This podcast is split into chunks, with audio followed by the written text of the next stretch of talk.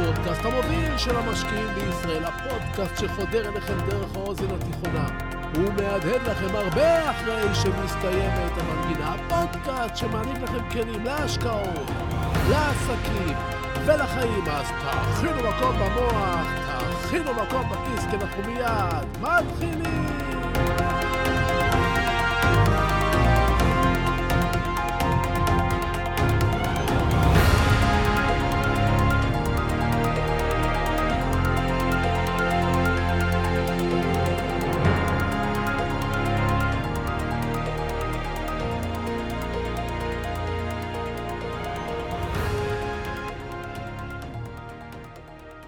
בכל יום שישי אני קונה פרחים הביתה.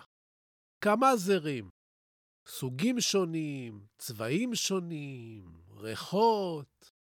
פרחים וצמחי בית מכניסים את האושר של הטבע הביתה. ביום שישי האחרון, מוקדם בבוקר, שוב התייצבתי במקום בו אני קונה פרחים כדי לבחור את היפים והטריים ביותר. פרחי החורף הם תמיד מקור לשמחה. צבעוניים, נוריות, כלניות, נרקיסים, עונה קצרה וצריך uh, ליהנות ממנה. באחד הדליים בצד היו כמה זרים של גרברות. פרח יפה וגדול. במבט ראשון נראו הזרים יפים, אבל כשהתקרבתי ראיתי שהפרחים קצת עייפים. עלי הכותרת לא היו ממש גאים. הפרחים האלה חדשים? שאלתי את המוכרת. לא, לא, צביקה, אלה פרחים שלוקחים לבתי קברות. אני אביא לך גרברות טריות מבפנים, היא אמרה, ומיהרה להוציא דלי של פרחים שנראים נפלא. המשפט שלה, אלה פרחים שלוקחים לבית קברות, היכה בי. מה ההבדל? שאלתי את עצמי. ואז גם עניתי לעצמי לאחר הרהור שפרחים שקצת מתיישנים שווים פחות, ואפשר למכור אותם בזול יותר למי שהולך לבית קברות, כי שם לאף אחד לא ממש משנה אם הפרחים עייפים קצת. גם ככה משאירים אותם ואחרי זמן הולכים. למעשה טעיתי ביני לבין עצמי יש הבדל בפרחים שאתה קונה ליום הולדת של מישהו, לבין פרחים שאתה קונה כשאתה הולך לבית קברות. אפילו ההתייחסות שלנו לפרחים שונה. פרחים לבית קברות קונים כלאחר יד, העיקר שיהיה איזה זר. כשאתה עוצר בדרך לבית קברות ליד אלה שמוכרים פרחים לפני יום זיכרון או ערב חג, אתה לא מתעכב על איכות ויופי הפרחים. העיקר שיהיו פרחים. אולם בפרחים שאתה בוחר ליום הולדת, ליום נישואין או להפתעה, יש חשיבות בבחירה של כל פרח וכל ענף רענן.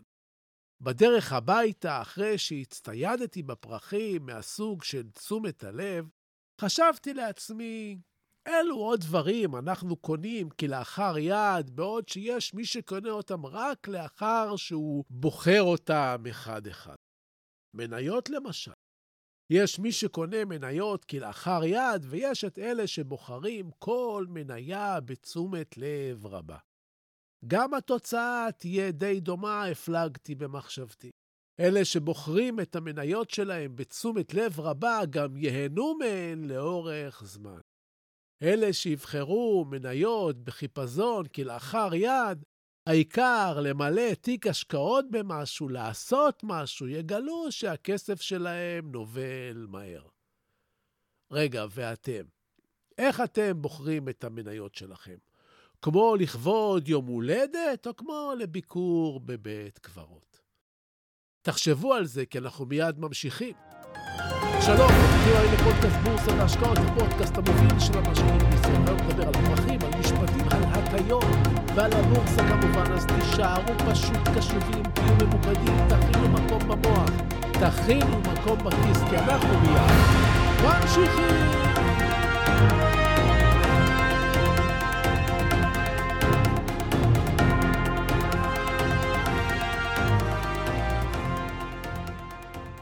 אחד הדברים שמטלטלים בשנים האחרונות את החברה הישראלית והמערכת הפוליטית הם משפטי נתניהו. בין המעורבים באחת הפרשות הם גם שאול ואיריס אלוביץ', הבעלים של וואלה בזק, בימים בהם מיוחסות האשמות. המדינה הגישה כתב אישום נגד איריס ושאול אלוביץ' גם, ועורכי דינם שלחו כתב הגנה בין 222 עמודים. בעמוד 17, בכתב ההגנה, בסעיף ג', משתמשים עורכי הדין של איריס ושאול אלוביץ', הלא הם ז'אק חן, שי אילון, נועה פירר, יעל דואר ושניר קליימי, במושגים הפסיכולוגיים הטיית ראיית המנהרה והטיית האישוש. המושג הטיית המנהרה מגיע מעולם רפואת העיניים. בו אדם, כתוצאה של פגם בראייה, רואה את העולם בצורה מוגבלת. דמיינו לעצמכם שאתם לוקחים גליל של נייר טואלט ומצמידים את הקרטון העגול הגלילי לעין. מה שתראו הוא שדה ראייה צר, כאילו אתם במנהרה צרה והבטתם החוצה. מעולם רפואת העיניים נלקח המושג לעולם הפסיכולוגיה. והוא מתאר מצב בו אדם רואה את העולם או הסיטואציה המסוימת בצורה צרה ומתעלם מכל מה שמסביב. על מנת שנבין את המושג טוב יותר ואת השימוש בו, אני חוזר לכתב ההגנה במשפט אלוביץ' ומצטט מתוכו את עמוד 17, סעיף ג'. להיטות יתר, ראיית מנהרה והטיה מוסדית שהובילו לחקירה סלקטיבית ומוטה. ג'1 ראיית מנהרה והטיית האישוש. מטרת העל של החקירה הפלילית היא להגיע לחקר האמת. חקירה פלילית נפתחת בעקבות חשדות לביצוע עבירה. אולם תכליתה אינו מתמצה אך באיסוף ראיות התומכות בחשדות, אלא גם באיסוף ראיות המפריכות אותן. היא נועדה לא רק לברר אשמתו של החשוד, אלא גם לבחון את חפותו, והיא נועדה לחשוף את האמת. על מושכלות הראשונים אלה שב וחזר בית המשפט העליון בכמה פרשות. כך לדוגמה בעניין בשירוב הודגש. מטרתה של החקירה המשטרתית אינה מציאת ראיות להרשעתו של חשוד, אלא מציאת ראיות לחשיפת האמת, בין אם אמת זו עשויה להוביל לזיכויו של חשוב, ובין אם היא עשויה להביא להרשעתו. אלא, אני ממשיך לקרוא מכתב ההגנה, אלא שחקירת המשטרה בפרשה זו נגועה מן הרגע הראשון בראיית מנהרה. מדובר בהטיית חשיבה קלאסית אשר מתאפיינת בדיוק כפי שאירע כאן, במתן משקל יתר לראיות ולעדויות אשר מאששות את ההיפותזה הראשונית שמגבש צוות החקירה, תוך התעלמות מוחלטת או התייחסות חסרה לראיות ולנתונים אשר סותרים את אותה היפותזה או למצער אינם מתיישבים עימה. בבסיסה של הנטייה הפסיכולוגית הקוגנטיבית לראיית מנהרה עומדת הטיית האישוש, אשר מתאפיינת בנטייה לאישוש ההשערה הראשונית וההתקבעות סביבה גם כאשר מוצגות ראיות המפריכות אותה. על הסיכון הטמון בהטיות אלה בחקירת המשטרה עמדה לא אחת הספרות המחקרית. בחקירה משטרתית זוהי הטיה מסוכנת, שכן היא גורמת להתמדתן של אמונות ראשוניות לייחוס יתר לראיות שתומכות בה ולהתעלמות מראיות שסותרות אותה. בהליך חקירתי, הקונספציה של אשמת החשוד היא השערתו הראשונה של החוקר. מרגע הופעתה, קיימת הסכנה שהחוקר יעשה ככל שביכולתו על מנת לאשש אותה ויתעלם מכל ראייה הסותרת אותה. זה מתוך הספר ממלכת הצללים של מערכת אכיפת החוק. כאן אני מסיים את הציטוט. מבלי להתייחס לפרשת נתניהו ולדעותיכם הפוליטיות, אני אתייחס כאן לטיעונים המלומדים והמנומקים של עורכי הדין של אלוביץ'. הם טוענים למעשה שהחוקרים בתיק לקו בהטייה הפסיכולוגית ששמה ראיית המנהרה, ביחד עם הטיית האישוש. כלומר, הם קבעו מראש את התוצאה, ולאחר מכן רק חיפשו תימוכין וסיבות והיגיון מדוע הם צודקים. אם אנחנו חושבים על זה לעומק, אנחנו יכולים לגלות כי בעצם כולנו בעניין משפט נתניהו לוקים בהטיית ראיית המנהרה, ביחד עם הטיית האישוש. מי שמחזיק מביבי רואה את הדברים דרך העולם הצר שלו, ומי שלא אוהב אותו רואה את הפרשות סביבו דרך העולם הצר שלו. וכאן אנחנו נפרדים ממשפט נתניהו וממשפט אלוביץ' וחוזרים לשוק ההון. משקיעים רבים לוקים בהטיית ראיית מנהרה ביחד עם הטיית האישוש ומפסידים כסף רב לאורך השנים.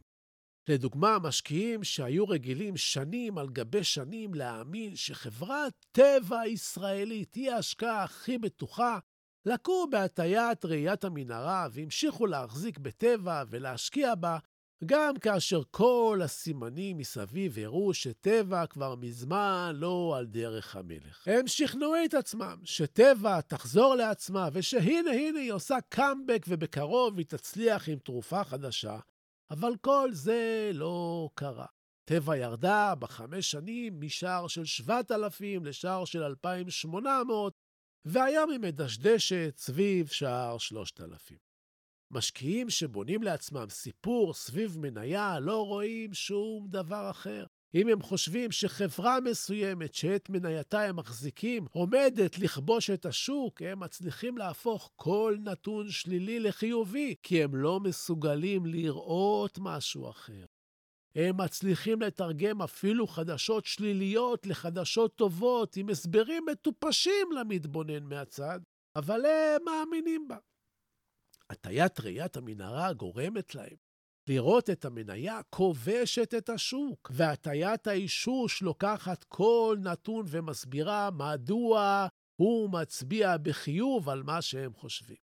השילוב של שתי ההטיות הללו הוא קטלני וגורם משמעותי בהפסדים בתיק שלכם.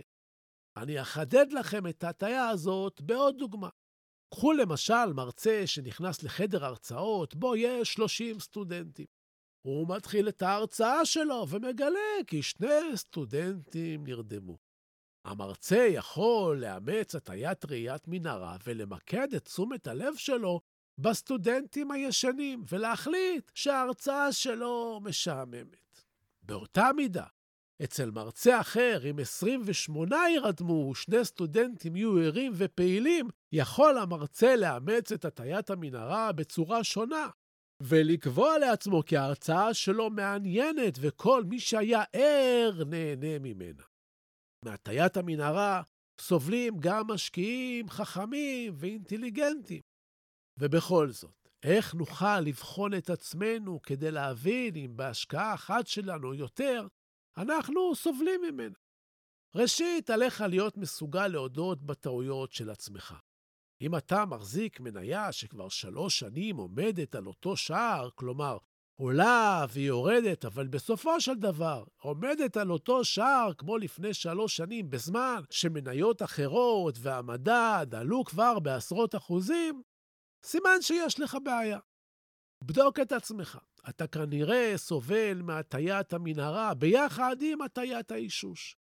גם אם המניה הזאת תהיה טובה בעתיד, נכון לעכשיו, במקרה הטוב, הכסף שלך עומד כבר שלוש שנים, או שכבר נגרם לך הפסד ואתה עדיין משוכנע שאו-טו-טו הכל משתנה. שנית, משקיע שסובל מהטיית המנהרה, בטוח שהוא תמיד צודק. הוא לא מוכן לקבל או אפילו לשמוע בצורה פתוחה כל דעה אחרת שנוגדת את חשיבתו. בדוק את עצמך.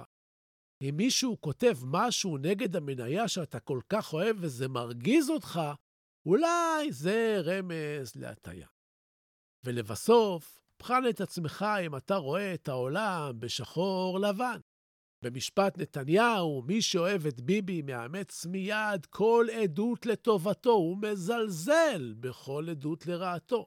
מצד שני, מי שמתעב את נתניהו מאמץ לעצמו כל עדות שהיא לרעתו ורואה בה הוכחה שהוא מושחת, ואפילו מזלזל בכל ראייה אחרת.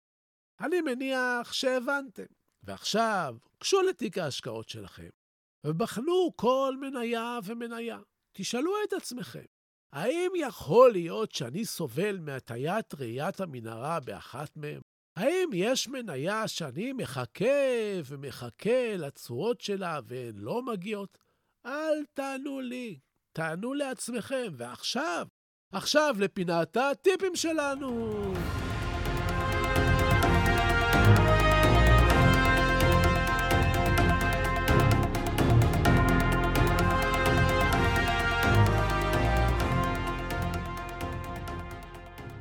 בפינת הטיפים שלנו היום אני רוצה להתייחס ליציאה מהירה מדי ממניה שאתם מרוויחים בה.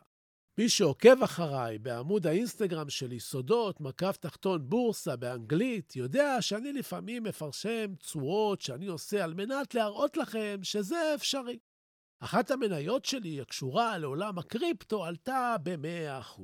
מדוע אתה לא מוכר כבר? נזעק משקיע, ובאמת, זו שאלה טובה. האם למכור מניה שהרווחת עליה 100%? הניסיון מלמד אותי שלפעמים אנחנו מחכים תקופה ארוכה להזדמנות טובה לעשות כסף. אבל כשמגיע המומנטום, אנחנו ממהרים לברוח עם 10, 20 או 50 אחוז. אחד הדברים שלמדתי הוא לתת לסוס לרוץ. אם יש לך מניה טובה שרצה, עליך להיות מספיק חזק כמו רוכב ברודאו, וליהנות מהריצה למעלה. ברור שאתה חייב להיות מקצוען ולהבין היטב את מה שאתה עושה. אבל לפעמים אתה מבין שאתה נמצא בסיטואציה אחרת, חזקה, ועליך לתת להשקעה לרוץ למעלה למרות הפחד. כי ככה תשיג את הרווח העודף. לא פשוט, אבל הכרחי כדי לעשות תוצאות יוצאות דופן. יש? אז זהו לנו להיום, וחשוב לי לומר שהפודקאסט שלי מדבר בלשון זכר, אבל זה רק מטעמי נוחות. הוא פונה לנשים ולגברים כאחד, ואני מזמין אתכם ללמוד איתי באחד הקורסים שלי ולהיות גרסה משופרת של עצמכם. אני מזמין אתכם לעמוד האינסטגרם שלי, סודות מקף בורסה באנגלית. אני מזמין אתכם לאתר האינטרנט שלי, סודות.co.il, ובסיום, אני שב ומציין, כי אין במה שאני אומר המלצה מקצועית או ייעוץ מקצועי. את אלה תמיד כדאי לקבל מיועץ מוסמך עם רישיון. לי אין, אני רק משתף אתכם במה שאני חושב. תודה. תודה על התגובות החמות. תודה על השיתופים, תמשיכו ותפיצו, אנחנו גדלים ביחד. תודה להילה ברגמן, שעורכת, בהירה ומפיקה את הפודקאסט. אני מבקש, סמנו שאף, תשלחו את הפודקאסט לעוד חברים. תודה רבה שהאזנתם. תהיו טובים, תעזרו למישהו שצריך, תתרמו, תעשו משהו טוב לעצמכם, תלמדו משהו חדש. שיהיו לכם בשורות טובות, כל הישועות, בריאות טובה. הלוואי שתתעשרו בהקדם. אני הייתי צביקה ברגמן, ואנחנו? אנחנו ניפגש בקרוב!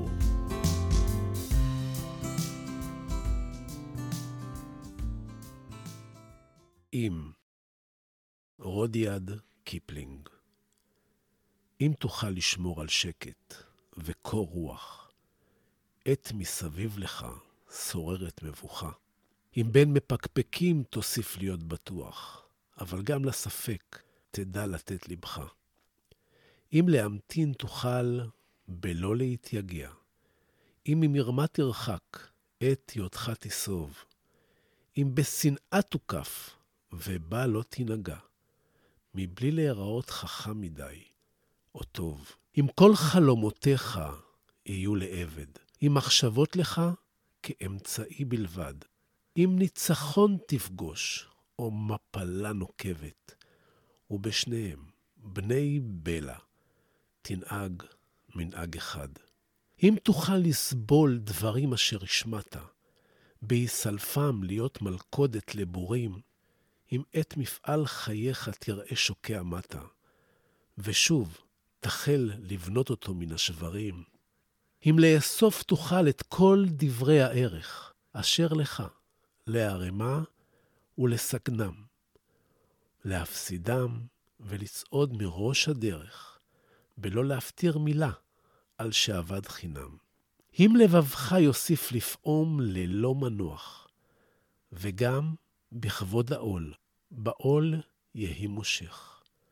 ולא יחדל עת אבד ממך כל הכוח, כל עוד רצונך קורא אליו. המשך. אם בין המונים תחזיק במידותיך, ובחצר מלכות תדע לנהוג פשטות. אם לא יאכלו לך אויביך או רעיך, אם כל אדם תוקיר כיאה וכיאות. אם למלא תוכל, כל דקה לא נסלחת, בשווי ריצה למרחק של שישים שניות. לך, לך תהיה הארץ וכל אשר עליה. ועוד יותר מזה, בני, תהיה אדם.